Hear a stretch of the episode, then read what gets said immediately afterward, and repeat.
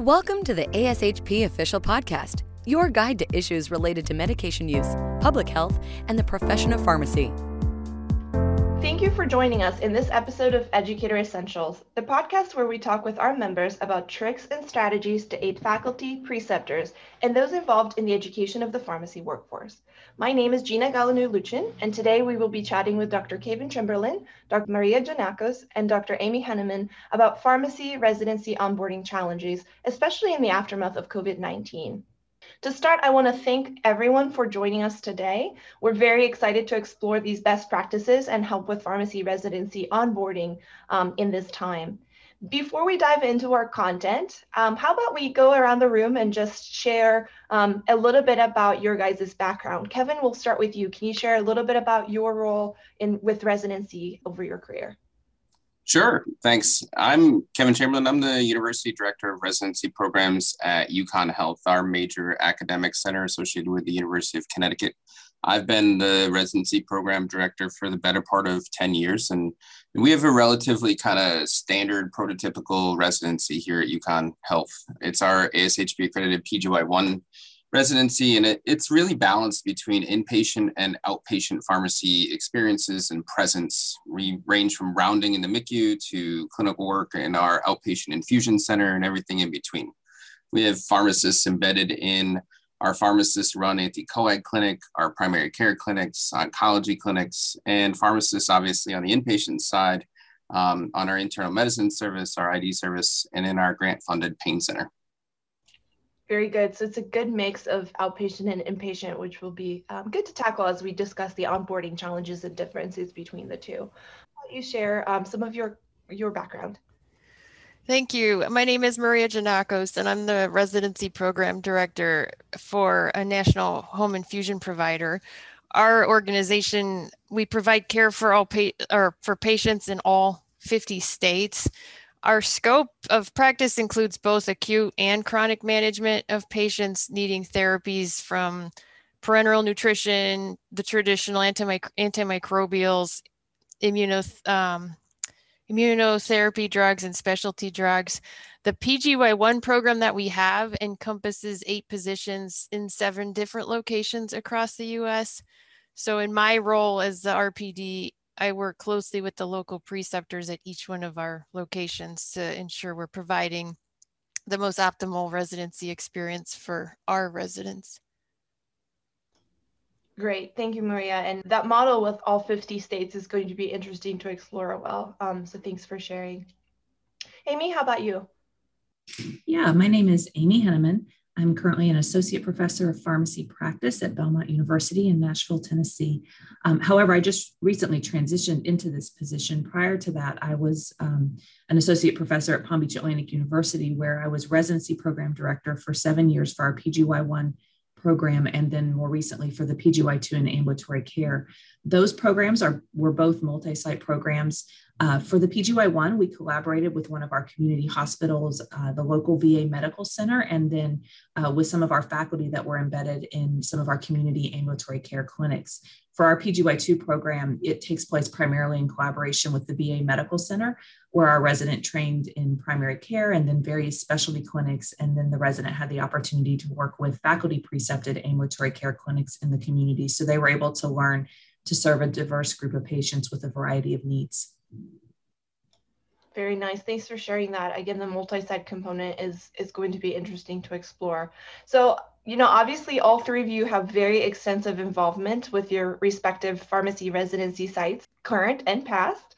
And as you very well know, incoming residents are about to start their year of training, which is hard to believe for the 2021-2022 year um, in just a few weeks. So among the many challenges that COVID-19 has brought on is the tendency to shift non-essential training or interactions to remote experiences.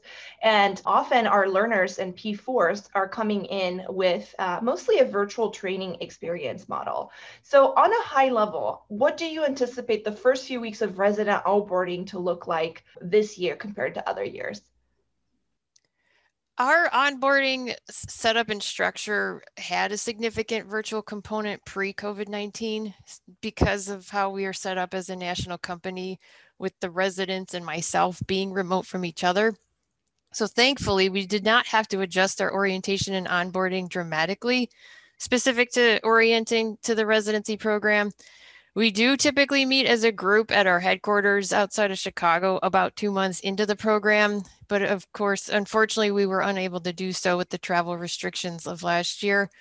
And then with our unique setting, we are somewhat accustomed to having incoming residents with varying degrees of clinical experience in our core or specialty therapies. So we spend a good portion of that orientation period kind of level setting all the residents um, just because of the wide range of experiences they've had with those therapies.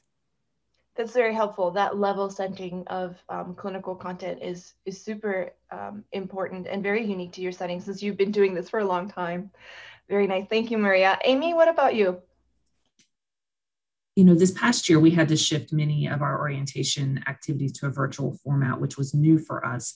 Uh, and so, as we're looking at the next year, I think thankfully, since there's been a lot of um, a lot more knowledge in regards to you know managing COVID and, and the different safeguards in place, uh, I think we'll see a both of a mix of both in-person and virtual activities. As a multi-site program for us, some of this would be dictated by the various facilities, but I think for those onboarding activities, which can be done with appropriate safeguards in place, I think we will move to an in-person format when possible. On the flip side of this, though, I think that having to move so many things to virtual formats over the last year has allowed us to streamline some of our processes. And so I think for those things that did seem to work better in that virtual format, we'll be able to continue those moving forward. Great point, Amy. Yes, definitely the virtual environment has helped us kind of reassess some of our process. So I'm glad to hear that you may be keeping some of the things that did work well. Um, Kevin, how about you? Yeah, we were really curious through our interview season how this might actually pan out after the match. Uh, but really, you know, it looks like despite how hard the Northeast was hit with COVID 19 at various times throughout the last year, that the major academic sites for our incoming class were able to offer those in person experiences for better than 80 to 90% of their APPE experiences and rotations. And honestly, here on site, we're, we're all in on being in person for the, our onboarding process going forward. Good to hear. And I am glad that um, in your area, they were able to accommodate that in-person experience for the students. So that's, um, it's really interesting to see the variability between state to state and school to school even. All right, so, you know, we talked about how this past year um, was different uh, for the training of students, not only in the virtual experience, but also because they got such a robust exposure to treating patients with COVID-19. In a time, you know, what we've heard is that this came at a cost of perhaps limited or different exposure to other disease states or care experiences. Um, so do you anticipate that this heavy emphasis on COVID-19 may bring some challenges as you onboard new residents with regards to their clinical experience and expertise on other disease states. Amy, we'll go to you first. I think COVID has definitely made for a less predictable first year resident. Um, you know, our fourth year students have had a variety of experiences, and certainly I think it's looked a, a, little more varied than it has in previous years. Because of this, I anticipate that we may need much more in depth needs assessments maybe at the beginning uh, of the year. I know we all have those assessments that we routinely do, but I think for the incoming residents this year and maybe even for the next several years, um, we'll need to carve out some time to just have some deeper conversation and maybe some of those additional methods to really hone in on the types of experiences the residents had as fourth year students to help work with them and determine where maybe they didn't have as in-depth of an experience or even just as much variety as they would have had prior to COVID. I think this is going to be necessary not only for our residents, but even more so for our residency preceptors to help them identify how they may need to adjust a learning experience to quickly get that resident up to speed. Um, and we'll also factor into each of our residents' customized training plans. Ideally, I think if we can identify as many of those areas um, up front at the start of the program, it will allow us to preemptively put some things in place. Maybe that's additional topic discussions, training sessions, or even learning experiences that would help bring everyone up to that baseline level of expectation and really just help the resident acclimate more quickly. Great point, Amy. I love the in-depth assessment and, and really tackling it from the start so you know what the game plan will be for the year. Um, and also looping in the preceptors is so crucial to the success of the resident. Um, Kevin, what about you? Anything to add? This is definitely a concern, or maybe a better said as an area of unknown, um, Gina. So, you know, I, I actually like what Amy just said. She said, you know, that less predictable first year resident. Our, our RAC recently discussed this very item at our annual program review. And we're going to be a little bit more scripted and formal about some add-on learning experiences within our orientation period during during onboarding.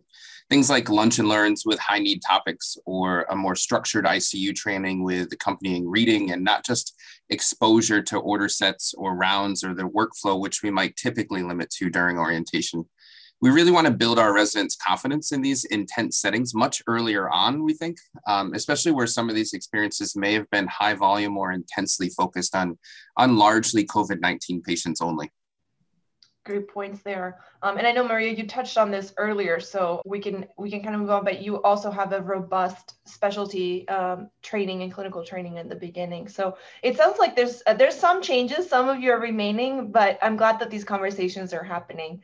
So along the same lines of our discussion, uh, we've had many student pharmacists and residents um, that trained virtually but may not have had face-to-face interaction on the flip side, many sites are shifting some of their care expectations to telemedicine. So this could be new for some learners that maybe did have the face-to-face or maybe didn't have similar technologies in the telemedicine that we are uh, providing today. So do you foresee changes to the training um, when we're talking about the telehealth component of the residence experience? So what's interesting is our anti-coag clinic had always had some level of telemedicine as part of the clinical service, Gina.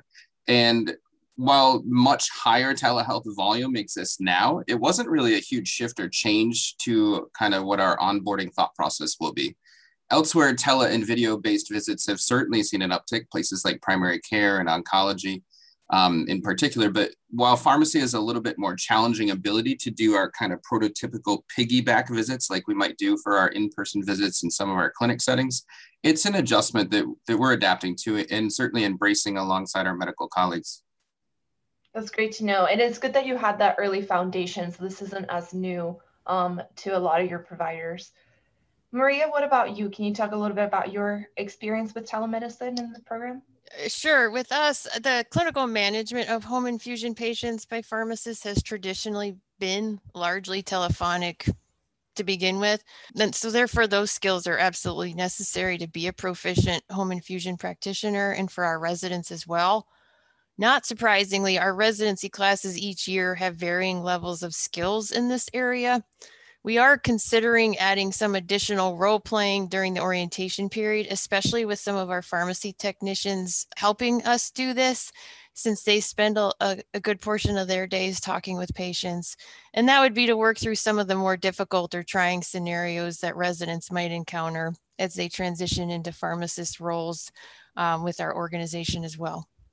That's a great idea. I love how you're leveraging your pharmacy technicians to help with this training and um, the role playing is definitely uh, definitely a good method. Amy, what about you? So we definitely expect our residents to be engaged in more telemedicine moving forward um, than they were prior to COVID. Uh, prior to this, this would have been a very small portion of our resident experiences. I don't think that we'll incorporate anything formal during our orientation process. Historically, um, we've always had a topic discussion and just kind of a, a debriefing time around communication uh, especially because we're a multi-site program and our residents also interact with a lot of students both in and out of the classroom. Uh, what I could envision though is adding some conversation during that time, potentially around an act, um, interacting with patients in various formats but I do think that there are some things that experience and feedback are really the best ways to learn. And this may be one of those areas. Um, you know, certainly we'll be kind of figuring that out as we go along. Um, but where our residents have limited experience in either face to face or virtual patient interactions, really probably the best way for them to learn is by doing and receiving that feedback and coaching from their preceptors. Great, great points. I, I like the topic discussion angle too. So we've covered the clinical training, we've covered operational, some somewhat even HR challenges, and overall anything related to onboarding with residents. But what about some of the less um, operational pieces? Let's talk about team building, bonding, and, and some of the intangible learnings um, for the pharmacy culture.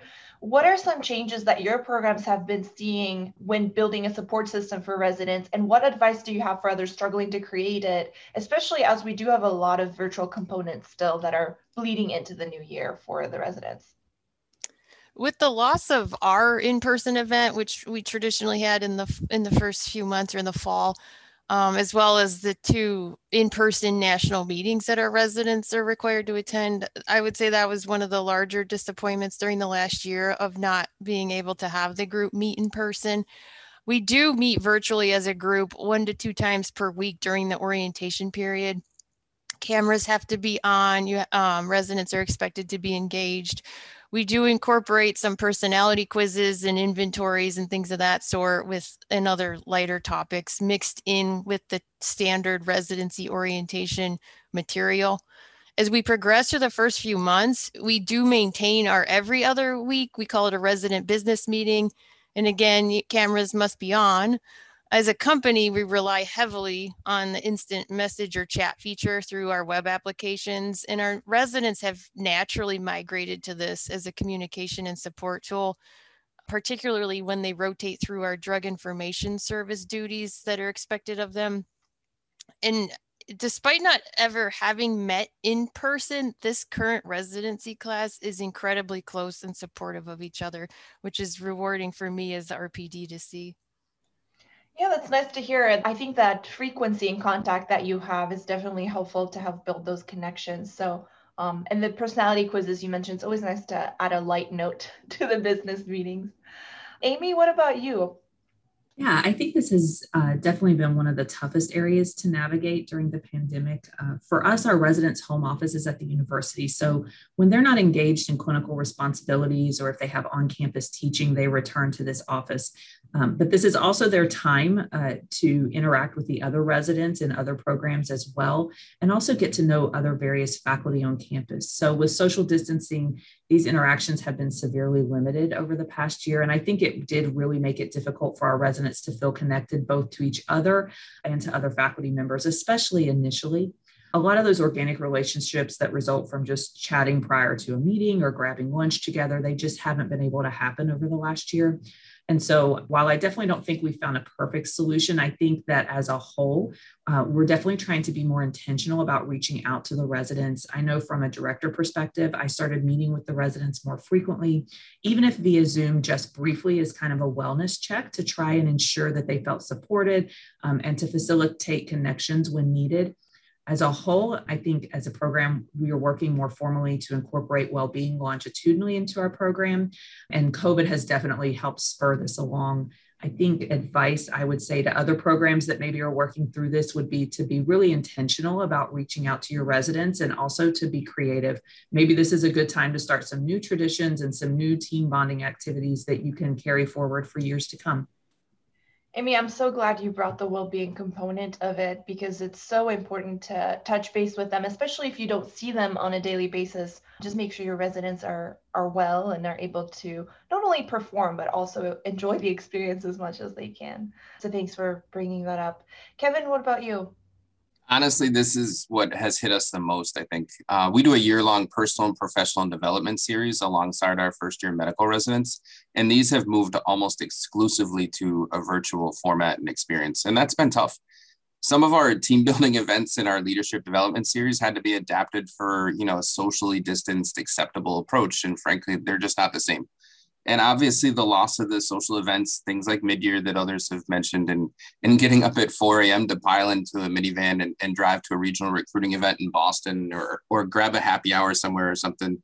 Those have been the challenges. And but in the same light, we've gotten pretty creative. Others have mentioned, you know, how to do things and and embrace opportunity. And we've really bonded over some of these changes. Our, our coffee runs have become much more valuable and intentional. We've done virtual trivia nights and virtual escape rooms. And, and this spring, we were finally able to grab dinner out as a small group that's all vaccinated now. But I truly feel that this class really did get shortchanged on, on some of these particulars.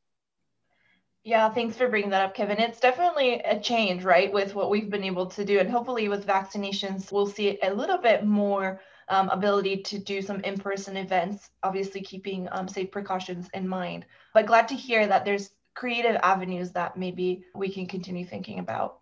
So these thoughts have been really great, and uh, we've gotten some best practices from you know past learners and then new learners, and you know who knows what's next year going to bring. But before we part for the day, I just wanted to, to see if anyone had any last pieces of advice or closing thoughts that we can share with our listeners. Maria, we'll start with you. I would say my biggest piece of advice is to make connections through common ground, especially in the beginning, but then also throughout the year. There's always something to find pets, family, travel, favorites of any kind. This is incredibly important in the virtual world as it helps the residents feel more comfortable and it does expedite some of the team building virtually. For me personally, it isn't uncommon that I'll share highs and lows or frustrating or hum- humorous moments that I've had, current happenings and such with my residents at those resident regular meetings that we have, which end up being every other week. And I think it helps them. It helps them realize I'm a human away from pharmacy life and it helps to build trust. I try to find some commonalities within the residency class also based on their CV, CVs or maybe something I learned about them from their interviews and so on. Um, just anything that I can brag about each of them to the group since it isn't likely or natural for them to do so on their own in a Zoom call with essentially strangers in the beginning of that residency year. For example, if I have a, a black belt resident who I learned during the interview process, you know, she can break cinder blocks. I'll find ways to kind of weave that into our group meeting since I know it's not something that she's necessarily going to bring up. And I, I do that with each of them. Even now, onboarding our incoming class, in our group, we have one resident who's already licensed. And so I asked her, Do you have advice and tips and tricks for your future co residents about exams and juggling that with orientation or preparing to start the residency? And she offered some phenomenal tips to them. And so I, I'm trying to start that even now with this incoming class to get some of the connection going earlier rather than when they start. I love that. You're really bringing out the individuality of each resident and helping with the team building and it it kind of helps move it away from business all the time. So great, great ideas, especially through Zoom and online platforms. Amy, what about you? No, I think flexibility has certainly been the theme of the last year, and I don't see that going away anytime soon. I think I would encourage creating that open dialogue with both preceptors and residents early on regarding strengths and weaknesses and just taking a team approach to getting everyone up to speed. Um, I think we're going to see that customized training plan really take center stage, and as well as that need for formal wellness initiatives as we work to really help further that resident growth and development. So I think I would encourage directors and preceptors to just think creatively again outside the box during this time and use some of these challenges as an opportunity to really help strengthen your program. Great, great thoughts, Amy. Kevin, anything else to add? Yeah, I mean, I think really the the take home theme was to be sure to make those personal connections. It's been a year of missing that before, after, between lecture chats, or or harder to grab a bite to eat with your trainees. Like I mentioned, we made coffee runs a, a big thing, probably way bigger than they ever were or really used to be, and, and probably really need to be. But you know, it's intentional and purposeful. You know, another thing we did was we built in the hashtag OTILT, that one thing I learned today, and, and hashtag good and welfare as actual agenda items into our residency advisory committee meetings really as an intentional means of, of socialization and humanizing and just bringing us all back together and, and really doing those well-being check-ins if you will. So you know just don't forget to pause in the moment as we're all working our tails off and remember the people behind the white coats and titles are, are still people. I love that last statement kevin. Uh, we're all still people. So those connections are so important um, to our well-being and um, building a team and being more productive too. So I really appreciate all your time today. Um, I want to thank you all for joining us today, discussing your onboarding practices, some of the challenges you've seen, and some creative solutions that you've implemented. For our audience and listeners, if you haven't before, I do encourage you to check out ASHP's educator resources. You can find member exclusive offerings such as the Preceptor Toolkit, the Re- Research Resource Center, the Pharmacy Educators Resource Center, and then exchange ideas with your peers through ASHP Connect, through listening to some more of our podcasts. So thanks again, everyone, for tuning in for the session of Educator Essentials, and we hope you enjoyed today's conversation. Be sure to subscribe to ASHP Podcast through your favorite podcast provider. Thank you for listening to ASHP Official, the voice of pharmacists advancing healthcare. Be sure to visit ashp.org forward slash podcast to discover more great episodes, access show notes, and download the episode transcript. If you loved the episode and want to hear more, be sure to subscribe, rate, or leave a review. Join us next time on ASHP Official.